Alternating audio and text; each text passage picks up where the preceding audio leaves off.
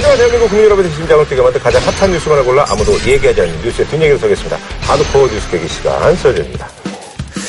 아, 저희가 말이죠. 이제 본격적인 그 진영이 갖춰진 게 사실 여기만 갖춰진다고 되는 게 아니거든요. 아, 저희가 오프닝이 저기서부터 시작이 되는데, 저 인형 보셨죠? 예, 예.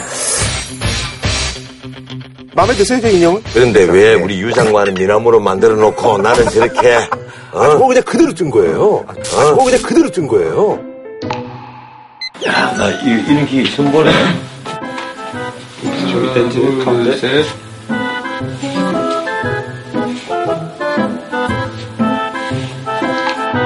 저거 그냥 그대로 뜬 거예요. 저기 원판 불변의 법칙. 그런 법칙도 있어요. 원판 불변의 법칙. 그리시모의 법칙, 악화는 양화를 구축한다. 뭐 이런 건 아는데 원판 불변의 법칙은 처음 듣습니다. 아, 어제거나 저기 저 인형이요. 처음에는요, 저는 서 있고, 이제, LK는 앉아 있었는데, 아, 요번에 이제 제가 이제 뒤로 빠지고, 두 분이 이제 앞에 나오셨으니까, 좀 이렇게 사명감을 좀 가져주시고, 예, 열심히 해주시기 바라겠습니다. 자, 첫 번째 소식은요, 아, 다들 뭐, 어, 경악을 금치 못했던 사건인데요. 부천에 사는 그 초등학생이 이제 친부에 의해서 시신이 훼손된 상태로 발견이 돼서 이제 온 국민이 충격에 빠졌습니다. 그래서 이번에 준비한 주제, 지켜주지 못해 미안해, 대한민국 아동 학대 실태인데요. 7살 아들을 2년 동안 상습적으로 폭행해 사망에 이르게 한 인면수심의 아버지는 끝내 아무 말도 하지 않았습니다. 아들 살해한 거 인정하십니까? 90kg의 거구였던 아버지 최 씨는 아들이 초등학교 입학 이후 매주 두세 차례 1시간씩 폭행을 했던 것으로 드러났습니다. 사망 전날 주먹으로 머리를 수십 회 권투하듯이 강하게 때리고 부부는 당시 폭행과 시신 훼손 과정을 세세하게 재현했습니다. 7살 아이의 울음이 가득 찼을 공간에서도 부모는 눈물이나 반성하는 기색을 전혀 보이지 않았습니다. 지켜보던 주민들은 분노했습니다. 하지 마세요, 마. 저 사람 얼굴을 얼굴을! 사실 이제 그동안 시신이 훼손이 됐는데, 일관되게 이제 그 두 부부가 이제 거짓말을 시켰잖아요. 그래서 이제 애가 안 씻으려고 그러다가 이제 욕실에 억지로 끌고 가다가 넘어져가지고 이제 애를 방치해가지고 이제 죽게 된 거다라고 했는데, 어, 최근에 어머니가 진술을 바꿨죠. 그래서 이제 남편이 죽기 전에 뭐 두 시간 동안 거의 뭐 권투하듯이 애를 폭행을 했다라고 진술을 했습니다. 이 아버지나 어머니나 네. 부모가 될 준비가 안 돼가 있- 있었던 사람 같아. 네, 네. 이두 사람이 전부 다 애가 애를 낳은 거예요. 이제 사실 그게 지금 전 변호사님 말처럼 준비가 안 돼서 그럴 수도 있는데요. 사실 뭐 우리가 인생에서 미리 다 준비해서 하는 게 별로 없죠. 태어날 때도 그냥 그냥 어느 날 태어나고 네, 그렇죠. 부모 될 준비 안 된 상태에 애 낳고 죽을 준비 안 된 채로 죽고 그러거든요. 이제 그렇긴 해도 이 경우는 정신적으로 아무래도 문제가 있는 음. 경우라고 봐야죠. 일반적으로 그 어떤 사람을 때려서 그 사람이 음, 고통 때문에 괴로워하는 걸 보면 나도 괴롭기 때문에 이렇게 못 하거든요. 네. 이 경우는 제도적인 개입 이런 게 있어서 음. 이 부모한테서 격리를 시킬 수 있는 제도 이런 거 있어야 되는데 우리가 그런 게 없기 때문에 아이가 죽을 때까지 거기 이제 있었던 거죠. 사람이 사람을 때리는 것 굉장히 나빠요. 그렇죠. 그런데 특히 사람 얼굴을 정면으로 때리는 건요. 그 사람이 아닙니다. 야수입니다. 네. 사람이 사람을 때리는 걸 대수롭지 않게 생각을 하고 심지어 이번에 내가 그 이 방송을 위해서 자료를 쭉 찾아보니까 정말 이 세상에 웃기는 부모들이 너무 많아. 아이에게 소금밥을 먹여서 죽게 한 애도 있고 심지어 이 엄마가 갓 일곱 달밖에 안 된 아이를 집에 던져가지고 두개골이 골절이 되게 한 아이도 네. 맞아요. 있고 네. 뭐 이 세상이 어떻게 돌아가는지를 모르겠어요. 사실 이제 그 이들도 이제 뭐, 뭐 말은 자기네들도 이제 잘할 때 뭐 학대도 많이 당하고 이래서 이제 뭐 그렇게 이제 뭐 사람들이 생각했을 때 말 같지도 않은 얘기를 하는데 애운들 한다. 예, 뭐 예. 그렇게 얘기를 하는데 이제 숨진 그 초등학생 이제 할아버지 되는 그 양반이 이제 어, 얘기를 했더라고요. 그거 아니라고? 예, 아니라고 그렇게 얘기를 했는데. 근데 이런 경우 이제 그 정상 참작 이런 거를 노리고 이제 이렇게 얘기를 하는 거죠. 뭐 정상 참작이 잘 되겠어요. 그런데 네. 나는 이번 사건 전에 우리가 다 기억하죠. 울산 계모 사건, 네네네. 칠곡 계모 사건. 네. 근데 울산 계모 사건만 하더라도 아이가 그 갈비뼈가 16개나 부러진 사건이에요. 이 어른이 갈비뼈 하나 부러져도 이 병원에 그냥 네. 119 불러서 실려가지 않습니까? 꼼짝도 못하고. 지났고요. 예. 이 칠곡 그 계모 사건은 이 아이가 간 파열이 됐어요. 간 이- 파열이요? 예, 예, 간장막인가 뭐 그게 파열이 돼서 죽었는데 문제는 그 언니도 엄청나게 이 학대를 한 거예요. 언니에게 어느 정도로 학대를 했는가 하면 인분에다가 그 그리고 소변 어 거기다가 온갖 먹지도 못하는 걸 갖고 그걸 강제로 먹인 예? 그런 계모란 말이에요. 그런데 이 막상 이 사건을 다루는 법정에서는 네. 이 증거가 명확하지 않으면 살인죄로 하기가 참 힘들어요. 그래서 두 사건 다 상해치사로 상해치사, 의율 하다가 예. 울산 사건만 미필적 고의로 인한 살인으로 항소심에서 인정이 된 거예요. 네네. 그리고 이번 이 사건 또 상습 폭행을 했단 말이에요. 결국은 아이를 죽였잖아요. 근데 지금 어머니가 만약에 법정에서 진술을 바꿔버리면 이것이 과연 살인죄로 의율될 수 있겠느냐. 지금 폭행을 행사했다 혹은 뭐 어떻게 했다 해서 직접적으로 이 사망에 이렇게 된 인과관계가 밝혀진 게 없어요. 사체가 다 훼손돼 버렸잖아요. 그걸 조사를 해봐도 두부 골절이 밝혀지지 않았어요. 두부 골절이 밝혀졌으면 뭐 머리를 때려서 두부 골절을 일으켰다. 이것이 사인이다 이렇게 될 텐데 이러니까 직접적인 사인이 없단 말이에요. 그러면 고의는 본인이 부인할 거 아니에요. 나를 죽이려고 때렸습니다 이럴 거 아니에요. 그러면 최소한 미필적 고의라도 인정될 만한 어떤 입증이 있어야 되는데 그 입증을 해줄 사람이 아내인 거예요. 엄마란 말이에요. 가정 네? 내가 이게 힘들군요. 그 엄마가 말 바꿔버리면 그게 어느 누가 판사하더라도 이 상해치사밖에 안 돼요. 일반 형법에서는 상해치사 네. 또는 좀비속에 대한 네. 이제 학대치사 이런 건데 이게 3년 이상 징역인가 3일 안 이상 돼요. 유기징역이에요. 근데 에, 아동학대 특례법에서 이걸 약간 강화해서 네.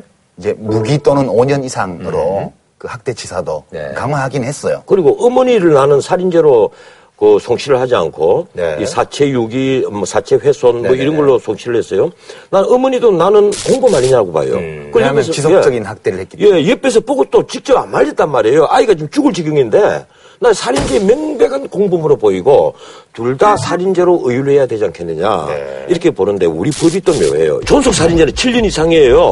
어, 이런, 이런데 영아 살인죄는 10년 이하입니다. 그러니까 비속을 예. 비속을 상해하거나 죽이면 예. 전속을 상해하거나 죽인 것보다 가벼워요. 전속하고 네. 비속이 또 이제 이게 아마 전, 예. 전 세계에서 유례 없는 법이에요, 이게. 음, 네.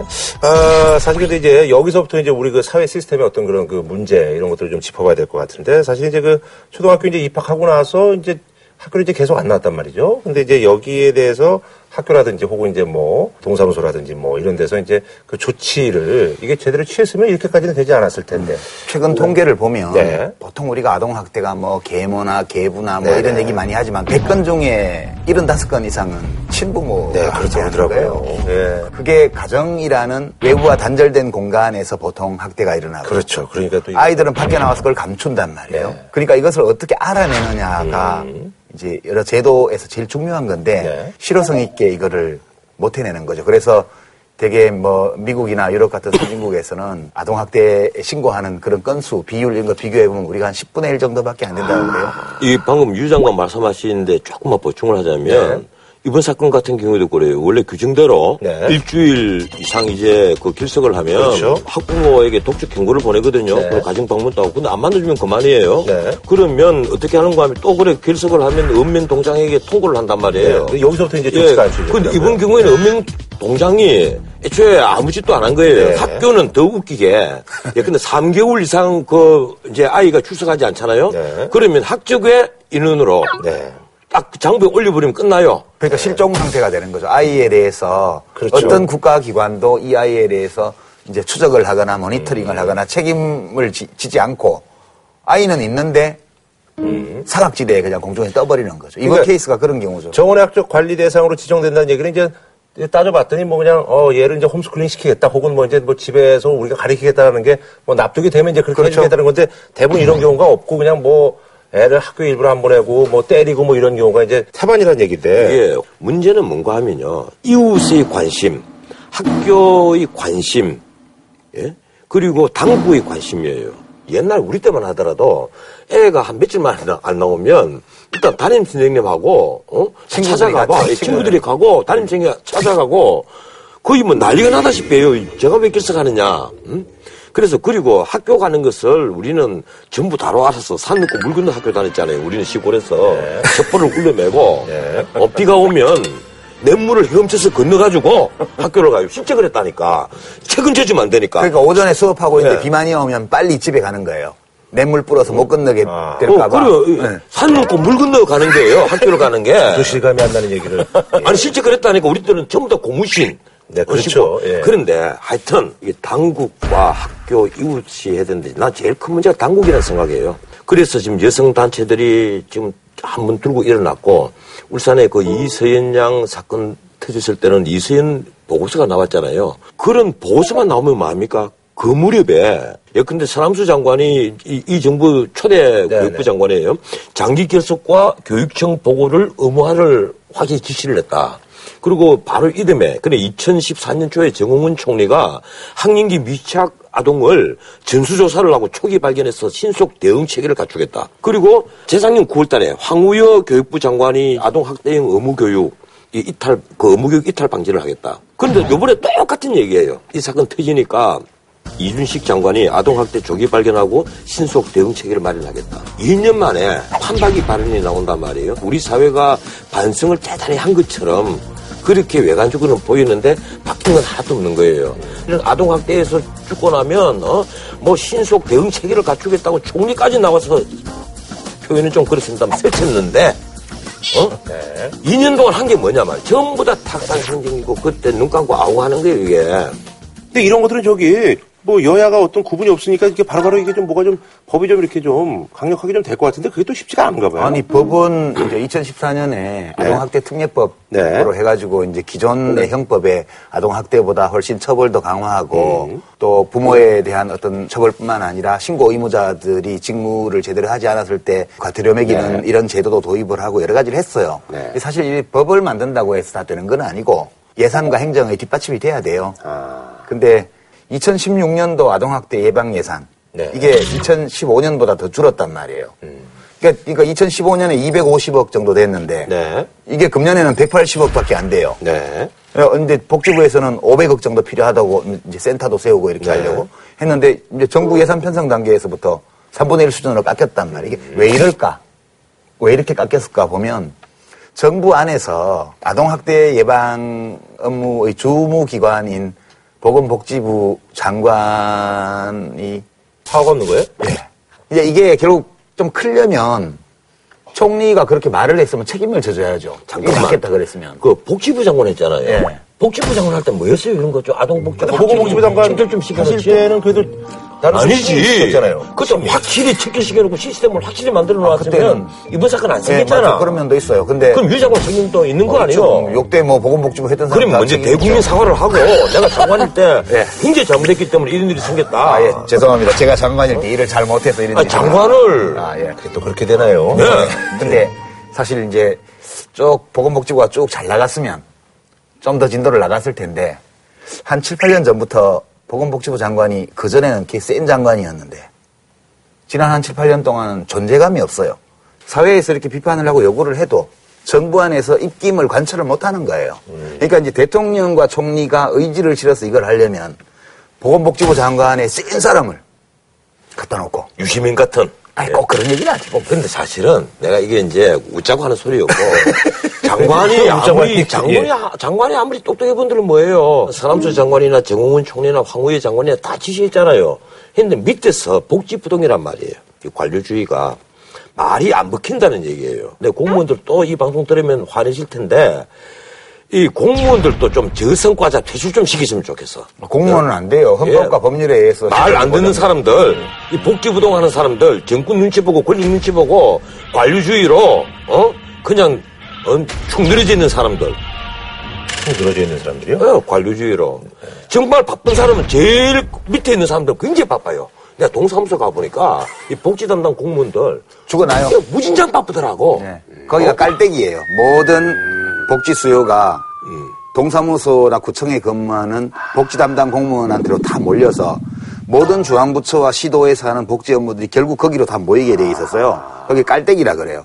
그분들한테 업무가 너무 하중이 크게 돼가지고 그러니까 그. 사실은 이제 장기 결석 그 예. 생 처리 절차에서 이제 사실 불이행된 게 이제 그 읍면동. 읍면동장 거기서부터 예. 이제 불이행이 예. 됐는데 뭐 사실 이제 그분이 이제 업무 태만인 것도 있습니다. 워낙 이제 업무가 예, 업무가 업무가 너무 많아요. 많아요. 이게 네. 내가 지켜보니까 아침 9시 앉자마자 욕설 하는 전화부터 와.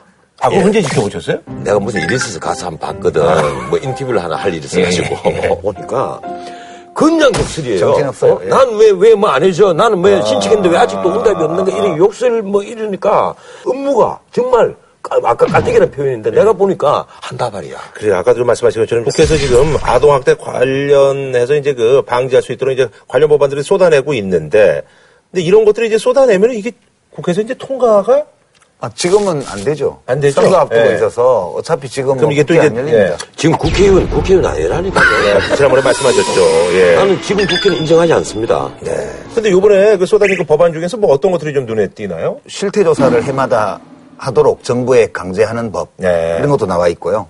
그다음에 그 학교 안 보내는 부모들 학교 보내야 되는 나이가 됐는데도 네. 안 보내거나 장기 네. 열석시키거나 이러면 과태료 물리는 좀, 좀 세게 물리는 아, 그러니까 100만 원에서 이제 뭐 좀. 좀더 올리는 거 이런 거그 영국처럼 징역형 보내야 아, 됩니다. 징역이요, 예. 음, 영국은 만약에 아이를 함부로 학교 보내지 않으면 아버지, 엄마를 징역 3월에 차입니다. 영국은 진짜 아- 의무교육이에요. 아주 엄격하죠. 그다음에 이제 학대범에 대해서 형량을 더 세게 음, 만드는 세게. 거. 음. 킬곡 계모 사건이 징역 15년을 선고받았습니다. 네네. 예, 그리고 울산 계모 사건은 징역 18년을 선고받았어요. 네. 이런 식의 낮은 형량으로는 안 됩니다. 없애지 않아요. 이 우리나라에 나는 그 사형제 종폐관에서는 난 집행을 해야 된다고 난 늘 믿는 사람인데 아, 예. 지금 23명이나 토막살인했던 유영철 사건도 지금 그대로 집행 안 하고 있잖아요. 지금 그 조폭두목들 하는 말이 참 재밌어요. 지난번에 어느 잡지에서 읽었는데 어? 죽여도 나는 죽지 않는다. 옛날에는 죽이면 나도 죽는다 이랬는데 지금은 죽여도 나는 죽지 않는다. 그래 단두대가 사라지니 올 단도대 보내야 그 되는데 나오는군요. 예. 아니, 단두대가 사라지니 사회에 평화가 오는 것이 아니고 사회에 폭력이 더 왕성해진다. 근데 이제 사실 이런 처벌도 중요하지만 예방이 더 중요한데요. 네. 이 아동학대가 이제 어려운 이유 중에 하나가 이 아이들이 학대를 당해도 어디 가서 말을 해도 또 거기로 돌아와야 되잖아요. 그렇죠, 그렇죠. 그 학대하는 가해자의 보호 속에 있어야만 된단 말이에요. 거기 또 돌아와야 되니까 지- 자기가 신고하기 어렵단 말이에요. 그렇죠. 럼 누군가가 발견을 해줘야 돼요. 그래서 이제 제가 유럽에 있을 때 이렇게 경험을 보면 아이가 집에서 놀다가 다쳐서 병원에 가면 반드시 병원에서 조사를 해요. 아하. 다친 경위를. 이게 부모의 학대로 인한 부상이 아닌지를 그 조사하는 거예요. 왜냐하면 신고 의무가 있기 때문에요. 신고를 하지 않으면 그 상당히 무거운 책임을 지게 되어 있습니다. 그거 하나 있고요. 두 번째는 지금 증권 박탈을 하는 경우가 사건이 다 벌어지고 학대 사실이 다 확인되고 그리고 이 사람이 유죄 선고를 받을 때 검사가 그렇죠. 친권 상실을 청구하도록 돼 있어요. 아하, 이거는 그런가요? 이미 사건 다 끝나고 나서 어, 그 아이가 이미 불행의 구렁텅이에 빠지고 나서 사후적으로 하는 거거든요. 저는 좀 더 적극적으로 그 초기 그 학대의 징후가 발견되었을 때 자세히 조사를 해서 그 일부 일정 부분 친권을 제약할 수 있는 이런 제도적 장치가 좀 있어야만 될 거다. 이렇게. 예, 아. 아니, 그러잖아 지금 또 이제 문제가 되는 게 이제 그 보육 대란이 지금 일어나고 있거든요. 누리과정 예산을 둘러싼 전쟁의 파장이 마침내 각 유치원까지 미치고 있습니다. 유치원 교사들의 월급 지급이 제대로 이루어지지 못하고 있는 상황에서 당장 교사의 월급은 지급하지 못하게 됐습니다. 보육 대란이 현실화되고 있습니다. 이미 지난해 10월 누리과정 지원금을 포함한 2016년도 교육 교부금 41조 원을 시도 교육청에 전액 지원했습니다. 만약 이렇게 대통령이 이해하고 있다면 대통령은 거짓 보고를 받고 있는 것이고 이게 솔직히 말해서 말이죠. 둘 다 나빠요, 둘 다. 둘 다? 어? 어, 어, 둘둘다다 나빠요. 양비론으로? 응. 나는 왜 양비론을 얘기를 하는가 하면 교육재정 교부금, 그 지방 교육재정 교부금 다 내려가잖아요. 그게 41조인데, 그 안에 4조인데, 여기 어린이집이 있고 유치원이 있거든요. 네. 유치원은 원래 교육청에서 담당을 하도록 되어 있습니다. 그런데 이 어린이집은 그렇죠. 이거는 왜 우리가 책임져야 되느냐 이거예요. 지금 교육감들이. 네네. 그래서 대통령이 오늘 목적이 예비비로 남아있는 3천억부터 투입하겠다. 이 어린이집에 들어가는 돈이 한 2조 한 천억 되거든요. 네. 그럼 지방 교육감들 가슴에 손을 얹고 생각을 한번 해보세요. 41조 원에 해당되는 돈을 지금 어디에 쓰고 있는지. 불용 인건비로 남아도는 돈이 5천억이에요. 네. 어? 무슨 뭐 감정 대립하는 것 같는데. 아니 그게 양쪽 다 나쁜 게 아니고 이거는요 앞뒤 사정을 따져보면 네. 정부 책임이에요. 아. 어차피 정부에 3천억 편성해봐야 3월달 되면 또, 또 끝이에요 그 돈이. 그러니까 이 문제가 왜 생겼냐 하면 네. 돈이 없어서 생긴 거예요. 2011년도에 이 사업 누리 과정이라는 걸 만들 때 재정 추계를 했어요. 우리 지방 교육재정 교부금이라는 건 내국세의 20.27%를 무조건 법에 따라서 지방교육청에 주게 돼 있어요. 네. 그럼 우리가 이제 경제성장률 계산하고 이렇게 세수 추계를 해보면 해마다 얼마쯤 거칠까라는 걸 예측할 수 있잖아요. 그렇겠죠. 예. 그래서 이제 그때 예측한 게 1년에 3조 원 넘게 해마다 불어나서 음. 2015년이 되면 49조 4천억 원의 지방교육재정 교부금이 갈 거다. 아. 그렇게 계획을 했는데 실제로는 2015년에 얼마가 왔나 하면 39조 4천억 원. 어. 10조 원이 결손이 진 거예요. 10조 원이. 잠깐. 그러니까 교육재정 교부금으로 역대 세수 예상대로 한 49조가 내려가면 하등 문제가 없었다는 네, 얘기 아니에요? 문제가 없었어요. 지금 어차피 법에 의해서 그 20.27%만 내려간단 말이에요. 네. 여기 지금 41조란 말이에요. 예. 그러면 이 법에 의해서 41조가 내려갔으면 이 안에서 예산을 짜서 편성을 하면 되는 거예요. 그 다음 문제예요, 그거는. 예. 우선 이제 왜 그러냐 하면 지방교육청은 초중 고등학교 그러면 이제 국공립 유치원까지 네. 자기들이 소관으로 가지고 있는 교육기관이 있잖아요. 네. 원래 교육재정 교부금은 교육기관에 쓰라고 내려보내는 거예요. 어린이집은 해당 사항이 없어요. 이거는 그 품질 관리는 보건복지부가 하고 재정 지원 이런 건 시도지사들이 관할을 가지고 한단 말이에요. 그러니까 이제 교육감들은 학교에 선생님들 봉급도 줘야 되고 학교 운영비도 써야 되고 사업도 해야 되는데 원래 자기들 소관도 아닌 어린이집에 돈을 이렇게 집어넣으라 그러니 교육감들도 미치겠는 거예요. 여기는 그게. 이제 이견이 없으신 아, 거죠? 그게 지금 예. 이게 누리 과정을 처음에 만들 때 네. MB가 뭐라고 그랬어요? 3세에서 5세까지를 교육이라고 표현을 썼습니다. 그렇죠. 교육이라고 보육이 아니고 네. 그래서 교육이라면 교육부 소관이란 말이에요. 아니 그거는 교육감들 입장에서 보면 이거 법위반이다 이렇게 나온 거거든요. 왜냐하면 헌법 31조에 교육재정에 대한 사항은 법률로 정하게 돼 있어요. 그 다음에 75조에도 대통령령으로 구체적으로 할 수 있는 거는 법률에서 위임받은 범위에서 할 수 있도록 돼 있어요. 그 다음에 행정각부의 직무 범위도 법률로 정하도록 96조에 돼 있고요. 118조에도 유사한 조항이 또 있습니다. 근데 이걸 다 무시하고 영유아 보육법, 유아교육법, 지방교육재정교부금법, 지방재정법 이걸 다 시행령을 고쳐가지고 이걸 교육감이 하도록 시행령에 한 거예요.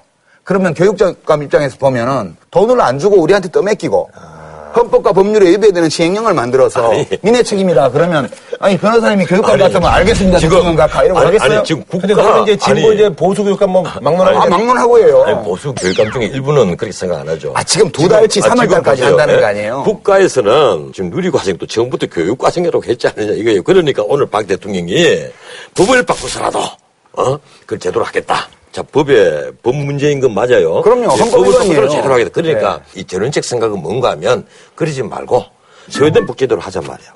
스웨덴에서는 0세부터 1세까지는 보육원에 보내지 않습니다. 어린이집에 안 보내요.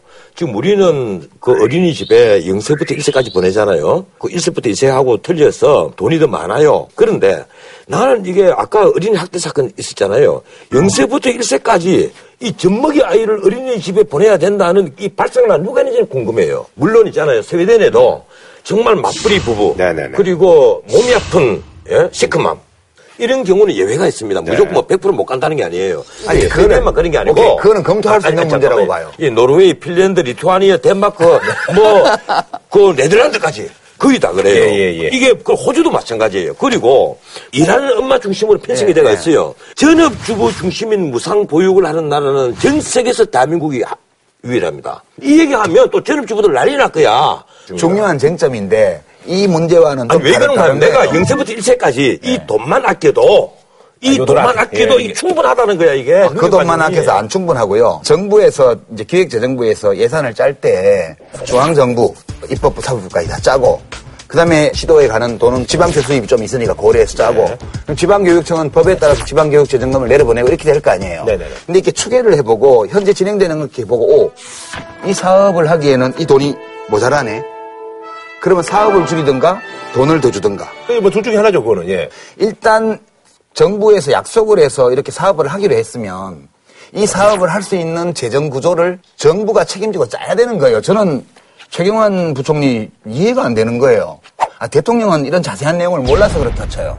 아니, 국가 재정 계획을 하는 사람들이 중앙정부뿐만 아니라 지방자치단체와 지방교육청까지 다 한, 한 틀에 놓고 재정을 조정해야 된다는 거, 그 기본 인식이 없다는 거는 이거는 완전 그 무슨 동네 좌판도 아니고 이게. 아니 지금 자꾸 돈이 모자란다 이러잖아요. 지금 정확한 게 불용 인건비로 돼가는 것이 5천억이에요. 남는 돈이. 그거 정확한 통계 아니에요. 아니, 정확한 통계 맞아요. 제가 아까도 확인을 하고 나왔는데 문제는 이 교육감들이 이상한 공약들을 한 교육감들 많습니다. 자기 공약한 데는 돈 다 편성 다 해요. 예산 편성 다 해. 그러면서 우리는 돈 없으니까 어린이집은 우리는 모르겠어. 중앙정부가 알아서 하세요. 지금 변호사님 말씀처럼 야, 우리 일 아니야. 정부에서 알아서 해. 왜 우리 보고 시켜? 이게 아니에요. 이걸 해결하고 싶은데 해결할 방법이 없는 거예요. 지방 어, 힘드네, 이거. 힘든 문제네요. 아니, 우리가 지금 뭐 여기에 지방 교육재정 교부금 뭐 41조 내려보냈다 이러니까 41조가 마치 뭐 개수를 않게 생각하는데 좀 인건비도 아끼고 필요 없는 데 쓰는 예산도 아끼고 지금 국가가 이런 것 같으면 이게 여야 따지지 않고 진보 보수 따지지 않고 좀 아껴 써서 일단 이 대란을 막아야 되잖아요. 그리고 나서 우리가 머리를 맞대고 나서 대안을 찾으려고 해야죠. 맞아요. 그렇다고 지금 세금 못 올린단 말이야. 돈 어디 그럼 이거, 이거 그럼 어떻게 될? 어떻게- 그냥. 어떻게 예. 되냐. 지금 또 우리 빚이 계속 늘어나고 있어요. 거예요. 왜 그러면 확 늘고 있느냐? 지출이, 지출이 대부분 이런 지출이야. 돌아오는 대가 없이. 예, 근데 우리가 다리를 건설하면 다리가 생기잖아요. 근데 이런 생기는 게 없이 국가 빚이 계속 는단 말이에요. 그게 대표적인 게 복지입니다. 그래서 이게 복지를 안 늘릴 수는 없는데 정세 없이 복지를 하니까 이런 문제가 그렇죠. 나오는 거예요. 바로 그거예요. 그런데 우리 지금 수준에 정세를 무진장 할 수 없단 말이야, 이게. 이러니까 문제가 아니 있는 증세를 거예요. 하자는 게 아니고요. 실질 성장률이 2.5% 내외 되고 물가 인상률이 한 1.5% 되면 노미날로 그러니까 액면가로 해서 4% 정도 액기 성장이 있었는데 내국세 수입은 제자리거나 감소했잖아요. 정부 부분이 득 늘어난 거죠. 이제 뭐 여기서 이제 좀 마무리를 좀. 네, 마무리를 예, 마무리를 이거 뭐 다. 편집할 거 아니야. 아니, 아니, 아니. 뭐 어떻게 방송인데 맨날 편집해요. 오늘 이렇게 이해분? 아니죠. 이제 문제를 이렇게 이제 문제 제기를 하고 다음번에 또 이제 얘기를 하자는 얘기죠. 근데 두 분은 이제 워낙 이제 식견 또 뭐 이제 전무성을 하시는 뭐 분이고 그렇게까지. 저희는 이제 신문 봤을 때 아니 지난번에 나한테 논리와 비논리라며 내가 왜 내가 그날은 김구라를 위한 방송 이렇게 참았는데 인간은 누구나 비논리적인 거야. 여로지. 어? 알았어요. 아니 근데 그들은 뭐 대단히 아니, 그건 논리적이지 않아요. 어, 그럼. 예, 예. 아니, 근데 이게 그런데 지금 보니까, 아, 이게 구조적인 문제였구나라는 예. 것을 우리 방송 보시는 분들이 아시고. 진보 보수의 문제가 예, 예, 아니에요. 그런 게 아니네. 구조적인 예, 문제야. 예, 예. 나는 그 우리 유 그래서 장관이 이제 마무리를 좀 줘야 될 것 같아요. 굉장히 합리적인 생각을 예. 해주시네 굉장히 고마운 그럼 게 다른 데는 불합리한 생각이란 말이에요? 불합리가 비합리. 아, 비합리. 예, 좀 비슷한 얘기예요. 예, 예. 그 불합리하면 기분 나빠잖아. 어, 나빠요. 비 합리하면 좀 그럴듯하지. 좀 덜 나빠요. 이제 마무리를 좀 줘야 될 것 같아요. 예, 그래서 예. 내가 아까 대안을 얘기했잖아. 그러니까 아까 그 지금으로서는 영상 불용 인건비 이거요. 내가 만약에 권력을 잡으면 지금 386조 예산 갖고도 이거보다 두 배로 더잘 쓸 자신 있어. 박근혜 대통령도 늘 그렇게 뭘 말, 말했지만 많아요. 못하잖아요. 이 보도블록 들었다 놨다 한 놈들. 어? 정말 이게 반성 좀 해야 돼.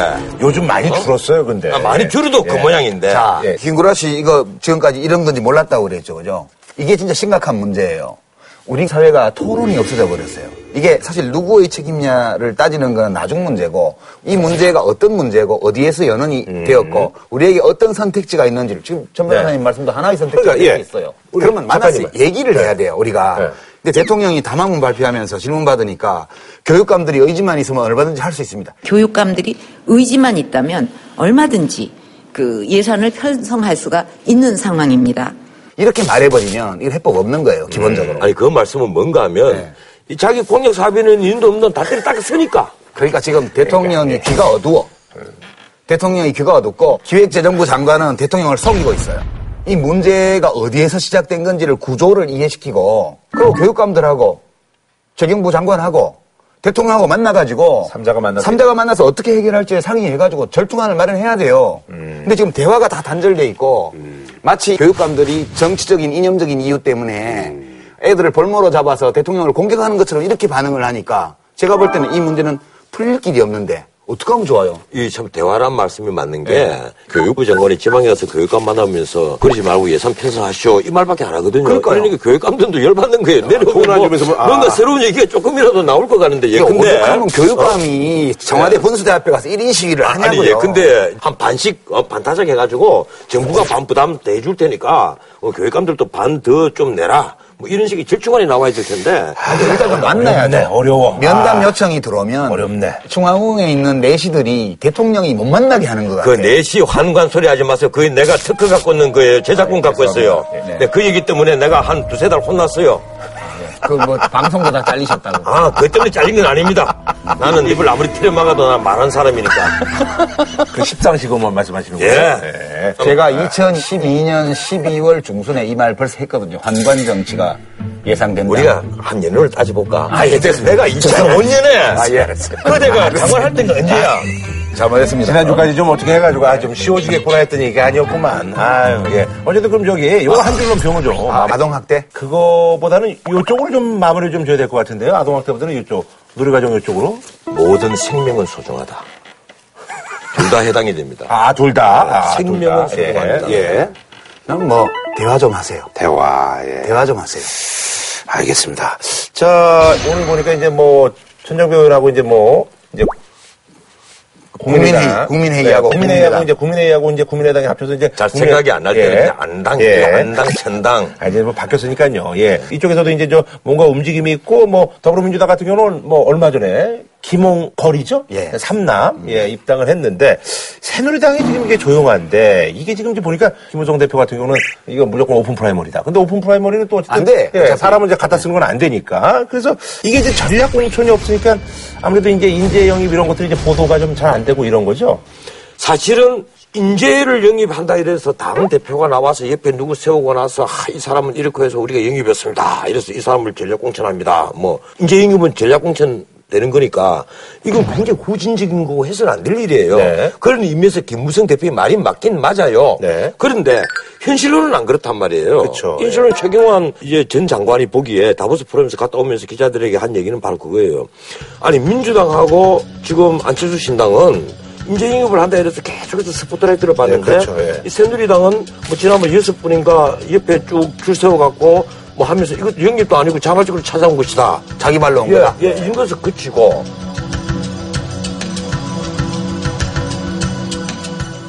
그런데 또 한편 보면 이상하게 안대희 그 전 대법관은 뽑아가지고 집어넣고 문대성 이 다시 출마하겠다 선언한 사람을 뽑아놓고 마치 또 전략공천 하는 것 같단 말이에요. 느낌은 또 그래요, 예. 이러니까 최경환 그 전 부총리가 이러지만 우리도 좀 하자. 음. 이러니까 또 김무성 대표가 그래 사람이라도 데리고 와, 와보고 얘기를 해라. 이런 식으로 또 얘기를 했죠. 네. 원칙적으로 하면 김무성 대표의 말이 맞지만은 지금 우리 한국 선거판에서는 최경환 대표의 말이 오히려 더 국민들에게 공감을 최경환. 의원, 예. 영입도 하잖아요. 부산의 현역 의원도 영입했던데 야당이. 조경태 의원. 예. 음, 뭐 영입입니까? 영입이죠. 아, 영입은 영입 맞네요. 사실 저는 그 보면서 야당에서 결국은 맨 당지도부 공격하고 이 일만 사- 10년 동안 했던 사람인데 그럼 10년 동안 충분히 자기 역할을 한 다음에 원래 가고자 한 곳으로 간 건가? 그런 느낌을 주잖아요. 부산에 뭐 사람이 없는 것도 아닌데 뭐다 나는 그 새누리당 입장에 있어서 과연 조경태 의원이 그 새누리당 입당하는 것이 크게 도움이 될까 하는 생각은 합니다.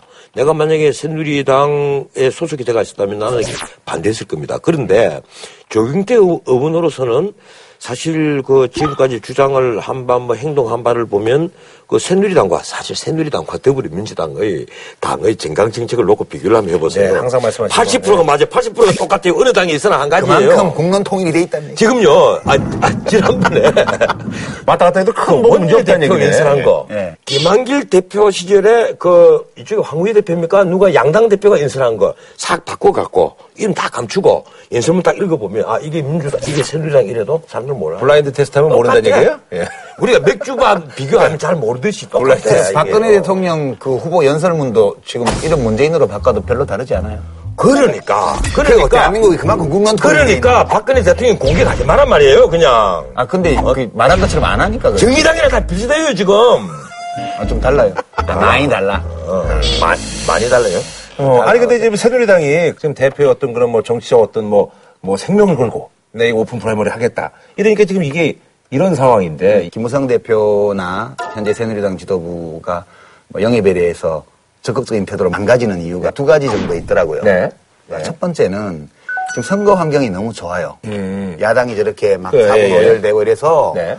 그냥 표정 관리를 하는 거예요. 아, 여당은 굳이 뭐 이렇게 해서 예, 굳이 아, 이렇게 막 좋은데 아, 괜히 뭐 아, 통지 풍파 이렇게 해서 뭐 영입하면 거기 하고 있던 사람이 또 반발하고 시끄러울 거 아니에요. 아, 아. 그래서 굳이 그런 거 안 해도 우리 이긴다. 아하, 속내 들여다보면 예, 이게 아, 하나 있고요. 아, 아. 두 번째가 예. 그 친박 쪽에서 영입을 주장하고 그렇죠. 비박 쪽에서 영입에 반대하고 네. 그러니까 결국은 박근혜 대통령 퇴임 이후에 그 노후 관리를 생각하면 진박, 진진박, 친박 이런 사람들이 국회 안에 상당수가 있어야만 네. 되는 거예요. 그러니까 영입을 이야기하는 것은 대개 친박 쪽에서 그냥 경선에서 되게 어렵지만 박근혜 대통령에 대한 충성심이 있는 사람을 갖다 꽂으려면 그 절차를 거쳐야 되는 거예요. 그걸 알기 때문에 비박 쪽에서는 특히 김무성 대표 쪽에서는 아, 안 하는 거죠. 나는 뭐 그 말씀도 어느 정도 네. 일리가 있는데 그보다는 더 핵심이요. 김무성 대표로서는 지금 야 우리도 그럼 전략 공천하자 이 얘기 못 합니다. 왜 못하는가 하면 그 자리가 압력 때문에 견디질 못해요. 그렇게 되면 예 내가 여기서 성함을 밝히지 않겠습니다만은 모 전에 대표, 모 전에 의장님, 모 전에 뭐 총리님, 뭐 이런 사람들 내 자식 어디 공천 좀안 되나, 내 자식 어디 공천 안 되나 이런 압력들 어, 휴민트를 가동하십니다. 이 견디지를 못하는 거예요. 이런 압력. 그러니까 전부 다 경선에서 올라오세요. 나는 오픈 프라이머리 주장합니다. 이러면 제일 속편한 거예요. 민원이 너무 그런, 많아요. 그런 것도 있다. 예, 이게요. 어느 정권 때나 예. 감당을 못합니다. 예. 이게 우리나라 이게 후진적 민주정의 하나의 그 병폐 중에 하나예요. 그 어디 공기업에 취직시키듯이요. 예, 그, 그러니까. 가령, 내가 참 이게 성함을 확 밝혀버리고 싶네? 어? 이 모 씨는 자기 아들을 지금 공천 보내서 눈이 벌게서 난리고, 어? 또 이런 사람이 one, two, three, 세 사람이야. 어? 제발 좀 이러지들 맙시다. 그 능력 없는 아들들 국회의원 만들어서 뭘 하겠다고. 이러지를 말자고. 아, 이런 문제도 있지만 이런 문제도 뭐 만만치가 예, 않다. 야. 아니, 그나저나 좀 세부적인 얘기로 들어가서 문대성 의원 같은 경우는 사실 이제 처음에 이제 되는 과정도 좀 수다치가 않았고, 뭐, 예, 되고 나서 사실 이제 뭐 이제 뭐 표정심이 이런 것도 좀. 예, 문대성 예. 의원은 뒤돌려차기 할 때가 제일 멋있었어요. 그런데다가 이제 뭐 얼마 전에 이제 뭐 저도 이제 기억나는데 뭐 사실 스포츠인으로서 사실 이게 뭐 염증을 느낀다면서 이제 안 한다고 그랬다가 나온다고 하니까. 그러니까 이런 것들은 조금 제가 봤을 때는 왜 이런 결정을 내렸을까는. 그 당은 그런 게 문제가 안 돼요. 아, 근데 문대성 의원이 네네. IOC 위원이란 말이에요. 우리 한국의 자산이에요. 그러니까 이 김무성 대표로서는 이게 한 번 국회의원으로 소모시켜 버리기에는 아까운 사람이잖아요. 이러니까 야이면 그 당신 고향에 가서 경선 한번 해보세요. 하는 건데 그게 이제 외부에서 보기에는 마치 전략공신처럼 보이니까 이제 문제가 되는 거겠죠. 저는 그 문대성 의원보다 이 안대희 씨 그 선거운동하는 장면이 9시 뉴스에 이렇게 나오는데 네. 일거리에서 빨간 잠바 입고 이렇게 명함 네네. 국민들한테 예비 후보 명함 전 되게 슬프더라고요. 일국의 대법관을 지낸 분이 물론 낙마를 하긴 했지만 총리 후보 지명까지 됐던 분이 네네. 저렇게까지 해야 되나? 글쎄 우리나라처럼 이게 국회의원을 하려고 대법관, 뭐 대법원장 물론입니다. 사성장군, 이 검찰총장, 대학 총장 그리고 언론사에 어, 언론사에 아주 대기자 출신들 어제까지 카드를 쓰다가 예. 오늘 가는 거. 이런 거 지는 분들이 뭐 출석하는 거 솔직히 말하면 이 민주주의를 멍들게 하는 거예요. 권력의 아부에서는 절대 안 되는 직중에 있었던 사람들은 그 자리에서 명예롭게 은퇴를 하는 것이 후배들에게 자긍심을 심어주는 거예요. 그래서 아마 우리 유 장관 또 어? 안대희 후보가 길거리에서 명함 나눠 주는 거 주고 인사하는 걸 보고 참 안쓰럽다 이런 생각을 한 것 같은데 개인적인 책임지심을 느끼셨다는. 아 그게? 현실이에요. 치- 개인적으로는 측은지심도 느꼈고요. 이제 이런 분이 꼭 당에 필요하면 네. 이제 원래 뭐 국무총리는 적격이 아니어서 후보를 사퇴한 분이지만 국회의원은 괜찮다 막 그런다면 네. 그 비례대표로 어떻게 하면 안 되나요? 우리가 비례대표를 주는, 두는 것은 의회에 전문성 있는 인사를 많이 집어넣고 전국적인 인물을 집어넣자는 건데 이게 의원 내각제에 합당한 거예요, 사실은. 대통령제 같은 경우는 행정부가 전문가가 많단 말이에요. 행정부가 책임 정치를 하는 곳이고. 그래서 의회에 굳이 전문가를 비례대표로 넣을 필요성이 줄어드니까 미국에서는 애초에 이 입법부에는 비례대표를 안 둔 거예요. 미국. 영국만 없어요. 예. 미국, 영국만. 미국, 영국만 넣는 거예요. 이 비례대표제가 과연 그런 민주주의 발전에 도움이 되는가 하는 것은 좀 더 연구 대상입니다. 저는 좀 그 일리도 있는 말씀이지만 예를 들어서 이제 다 자기가 지역 대표라고 그러잖아요. 헌법에는 국민 대표로 돼 있어요. 네. 당연하죠. 그렇지만 이제 지역 대표라고 그래서 뭐 쪽지 예산 같은 거 막 언론에서 욕하잖아요. 어느 의원이 쪽지 예산 넣어가지고 뭐 예결위 심사를 엉망으로 만들고 자기네 동네 돈 땡겨 갔다 이래서 언론에서 막 비판하면 동네에서 인기가 올라가요. 어, 우리 동네 의원이 요거도 먹어가면서 아, 우리 동네로 때문에. 돈을 땡겨왔구나. 이거는 정말 좀, 좀 처참한 거예요, 이게. 국익을 위해서 일해야 될 사람이 오로지 자기 동네, 자기 또 당선되는 걸 목적으로 예산회계 모든 규정, 국회법을 다 위반하고 권력으로 돈 땡기거나 이런 거를 동네에서 좋아한다고요. 현실이에요. 지역 주민들은 지역고의원이 대변한다고 쳐요. 그러면 최저임금 못 받는 알바생은 누가 대변해줘요?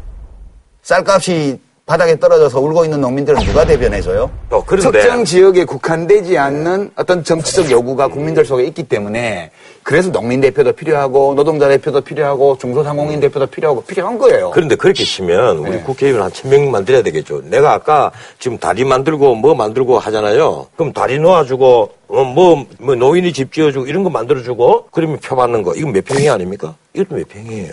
국가적 이익보다는 자기 지역의 어떤 이익에 집착을 해갖고 자기 선거에 도움이 되는 이 예산을 끌어온다라든가 하는 거. 예, 근데 서울 시내는 지하철, 지하로 싹 다니는데 그 서울 외곽에 가면 땅 위로 올라가잖아요. 예? 그거 이제 예산 아끼기 위해서. 그런데 자기 지역으로 지하철 끌고 가면서 내 박모 전 의원, 이제 현 의원이네요. 그분도 아직까지도.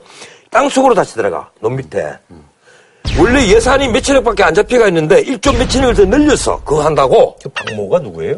이- 이름 밝히면 안 되죠. 이런 밝히면 그동안에서 인기가 엄청 올라가 버려. 아, 예. 그래요? 그게 그러니까 이게 하나의 몇 평이란 말이에요. 이거 근데 그거를 자기 의정 보고서에 내가 이렇게 했노라고 다 넣어요.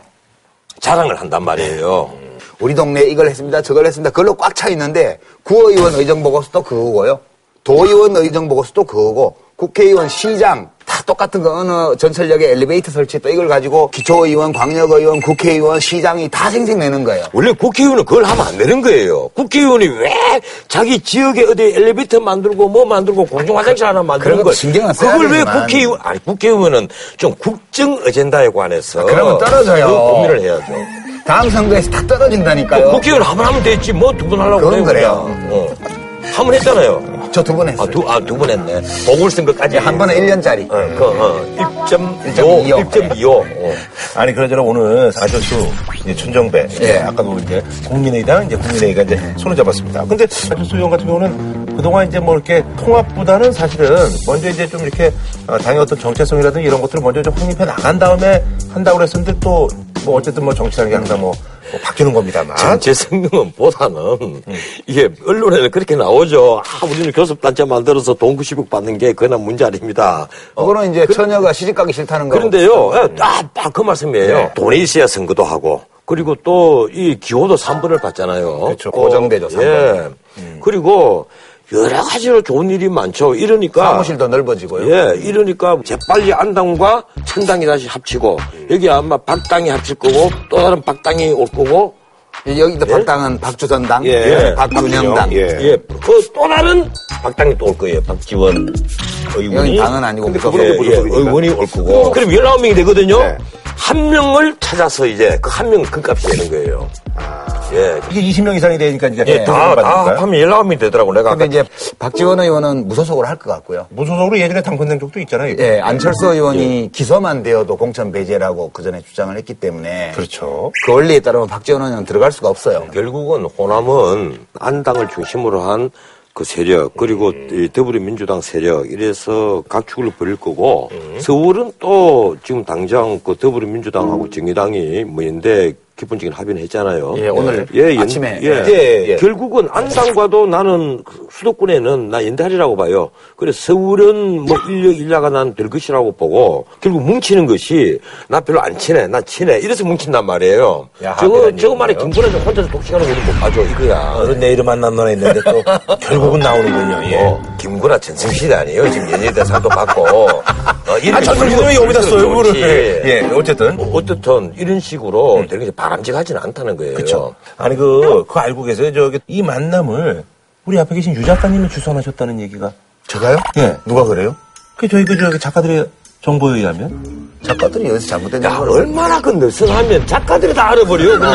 야, 정말 희한한, 흘렸구만, 그 스스로. 아니 제가 조선한 건 아니고 네. 심상정 대표가 20일 날 예. 전략협의체 구성을 제안을 하고 이걸 위해서 야권 여러 정파의 지도자들을 다 만나겠다. 음. 그거에 따라서 맨 먼저 제1야당 대표하고 접촉을 한 것 같아요. 그다음에 음. 이제 안철수 의원이나 김한길 의원이나 뭐 천정구 의원이나 이런 분들하고도 또 이제 접촉을 하겠죠. 네. 예. 그 저한테는 문자도 안 주고 그냥 가서 만났어요. 그러니까 뭐 제가 아, 어떻든 그런 그, 이 배우 세력 아니에요. 아? 정보를요. 어. 요 정보를 우리 저기 지금은 이제 빠진 전임자 우리 에리. 어, 엘이 엘. 아, 아 에리. 그, 그 엘이 저기 더민주에 갔잖아. 지금. 예, 예, 예, 예. 그냥 L 하지 뭐 E 합시다. 그. 아니 또 아까는 또 에라 적으시더니 왜 또 갑자기 또 에, 미국에서 공부하고 왔으니까 L 이러고, 리. 저는 E 이러고. 리는 어, 어제도 뭐 이제 총선 앞두고 이제 뭐 이제 움직임이 지금 활발한데 뭐 여기에 대해서 한 줄로 평 좀. 새누리당은 친박, 비박 좀 싸워도 돼. 여유가 있으니까. 아, 밥상은 없지 맙시다. 여든 야든. 여든 야든. 이게 자기 막 이익만 어? 추구하면 밥상이 엎어지는데 밥상 안 엎으면 돼요. 예. 자, 다음 소식은요. 지난 17일 검찰이 이제 이명박 정부 시절에 이제 고위직 인사들에 대해서 이제 계좌 추적을 한 사실을 인정해서 파문을 일고 있습니다. 그래서 이번에 준비한 주제 이게 근데 뭐야? MB맨 너로 정했다. 이건 뭐야? 이게 뭐가 있는 거야? MB맨 너로 정했다.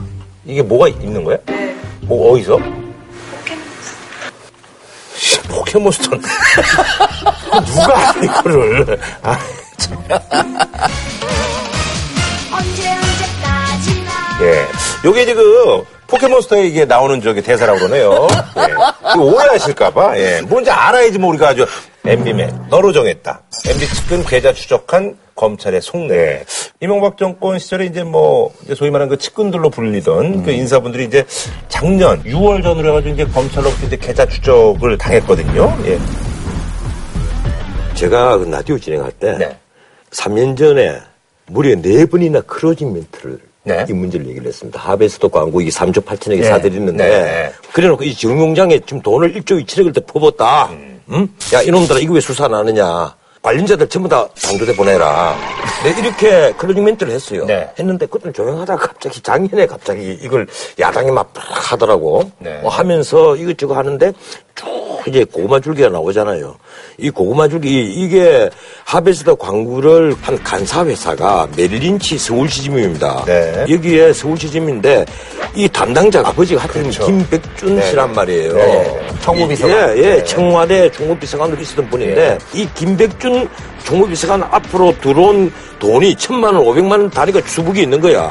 이 보낸 사람이 다 또 이 정부의 노른자에 있었거든요. 네. 장관 지낸 사람 천만 원, 수석은 오백만 원이란 말이에요. 이러니까 계좌 추적을 한번 해본 거예요. 이게 나중에 보니까 뭐 MB 기념 재단 만든다고 돈을 보냈다는 건데 지금 사실은 스톱이 돼가 있어요. 선거 앞이니까 지금은 시기가 안 좋으니까. 예, 선거 전이잖아요. MB 밑에 고위직으로 있었던 분들이 이번에 선거 출마하시는 분들이 많아요. 근데 이제 MB 입장에서는 화가 나지. 왜 내부 아들만 건드려? 이래 되는 거 아니에요, 지금? 그럼 누구 부하를 건드려? 어, 그럼 자원전 MB로서는 화가 난단 말이에요. 저는 이게 그 MB 측근들이 뭐 좀 신경질 낸다는데 그 뻔히 아는 거 가지고 왜들 화를 내고 그래요? 자기들이 집권한 직후에 어떻게 했는데 이게 원래 계좌 추적을 하고 나면 6개월 후에 통보해 주잖아요. 예, 6개월 뒤에 날라오죠. 저도 그걸 당한 적이 있습니다. 예. 무슨 부패 사건에 연루됐습니까? 근데 제가 그 저기 아, 저희 그 주변 연예인들이 이제 그 예전에 이제 그 뭐 도박 이런 거랑 음. 연루가 됐잖아요. 그래서 이제 제가 이제 그 중에 한 분하고 이제 제가 이제 뭐 동거래를 했는데 오늘 갑자기 이제 나중에 이제 알아.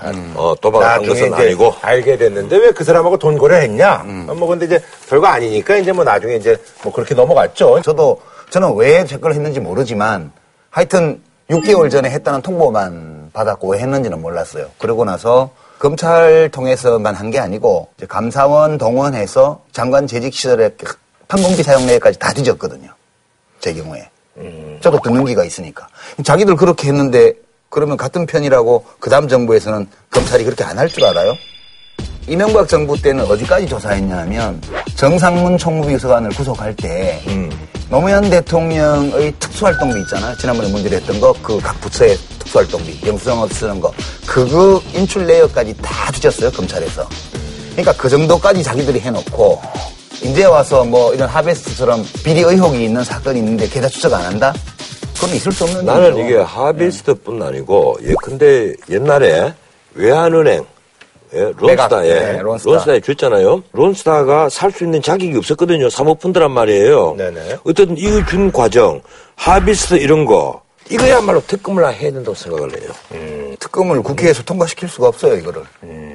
MB가 자원개발 얘기를 하면서 앞으로 20년, 30년 뒤에 지켜보고 평가를 해라. 이 말씀을 지난번부터 한번 하셨는데 제가 다른 큰데 최소한 자원 개발을 그렇게 말씀하시면 안 됩니다. 이겁니다. 지금 우리가 기름 광구 사놓은 거 다섯 개가 우리나라에 기름 한 방울도 갖고 올 수 있는 데가 없어요. 그러면 대해서는 잘못하신 거죠. 근데 이거에 대해서는 지금 최근에 이제 무죄 선고를 받은 거를 보면 이제 법적으로 이거 뭐 그건 앞으로 아, 그거는 이제. 투자를 잘했냐 못했냐 문제가 아, 그 아니고 부분이고. 그 과정에서 이제 형법에 위배되는 수령이나 그렇죠. 이런 게 있었냐. 예, 그런데, 되느냐 안 되느냐는 예, 그럴 문제예요. 증거가 없다는 예, 거니. 그 증거가 없다는 거죠. 이 투자 자체가 합리적이었다거나 이런 거하고 전혀 무관한 예, 거예요. 그런데 네. 이 세상에 죄지어서 감옥에 온 사람이 하나도 없어요. 전부 다 변호사 잘못 만나서 감옥에 나와요. 변호사가 나빠. 변호사로서 어떤 그 고백성사 같은 그런 건가요? 그 영화 그 쇼생크 탈출. 탈출에 나오는 대사입니다. 예, 그게. 예, 예. 그런데 더 큰 문제는 그때 좀 제대로 사놓은 게 몇 개가 있습니다. 예, 근데 모잠비크 가스진이라든가 이런 거 제가 알기로는 몇 개가 있어요. 근데 이제 현호석 장관 시절에 우리 공기업 부채가 너무 많으니까 야, 좋은 회사도 어려워지면 알짜 재산부터 파는데. 좀 팔아라! 이러니까 한국판 박인 세일이 벌어진 겁니다. 헐값에 팔아는 이러니까 비싸게 사고 헐값에 팔고 이 많은 짓이에요, 이게? 근데 그런 거에 대해서는 어쨌든 정책적 판단이기 때문에 이제 뭐 법적으로 책임을 물을 수는 없다라는 예. 거죠. 아니 그 요번에 보니까 그 이명박 그 기념재단을 뭐 노리는 게 아니냐라는 뭐 얘기들이 이제 주변에서 이렇게 그건 아닐 거예요. 아, 또 예, 지금 전직 아니야. 대통령 기념관, 기념도서관 다 만드는데 내 참 이거 한마디 합시다. 전직 대통령 기념관이 다 있는 건 좋아요. 그런데 있으면 다 있어야죠. 응? 이게 나는 국부라는 단어를 굉장히 싫어합니다. 나 이승만 대통령을 나 국부라고 파는 표현 자체를 나는 보수주의하지만은 그보다는 그냥 초대 대통령이고 건국 대통령이에요. 난, 나 그렇게 생각을 해요. 그런데 이 이승만 대통령에 대해서 흉상 하나 없습니다. 국회에 있잖아요. 예? 동상. 국회? 국회 로텐더 홀에 동상이 딱 있잖아요. 아, 나 국회를, 나 국회는 안 해봤잖아요. 나 로텐더 홀이나 어딘지도 아, 몰라요. 우리나라 입법부의 심장에 그 자랑하지 말아요. 나 이승만 아니, 대통령 언제 인지도 동상이 몰라요. 너 있어요. 있다고 아무 얘기도 안 했고. 있어요. 옛날에 있던 거는 국민들이 4.19 때 끌어내려 버렸고. 어, 어떻든, 이, 건국 대통령 기념관이 없습니다. 이거 만드는 방법이 내가 대통령 되는 수밖에 없지 싶어. 근데 내가 대통령 될 길은 없어요. 어떻게 하면 좋아? 그게 우리 인생의 딜레마죠. 하여튼 이번에 MB가 좀 화가 많이 난 것 같아요. 그동안에는 어, 전직 대통령으로서 이현 대통령 일하는데 방해가 될까 싶어서 입 꽉 닫고 있었는데 앞으로는 좀 정치적 발언을 하겠다는 식으로. 그래요? 예, 극동 포럼에서 섭섭함을 넘어선 분노라든가 이런 것을 표출한 것으로 지금 언론에는 보도가 됐습니다. 근데 이명박 대통령 그 말씀 맞아요. 외국의 선진국에서는 전직 대통령 다 현직처럼 예우한다. 그 옳은 말씀이에요. 근데 제가 딱 한마디 하고 싶은 거는 딴 사람들은 그렇게 말해도 되지만 이명박 대통령 자신은 그렇게 말할 자격 없다. 근데 저는 이렇게 생각합니다. 전직이든 현직이든 깨끗하면 예? 누구나 존경하게 되어 있습니다. 이 더러우니까 어, 현직처럼 대우해라 뭐 이런 얘기가 자꾸 나오는 거예요.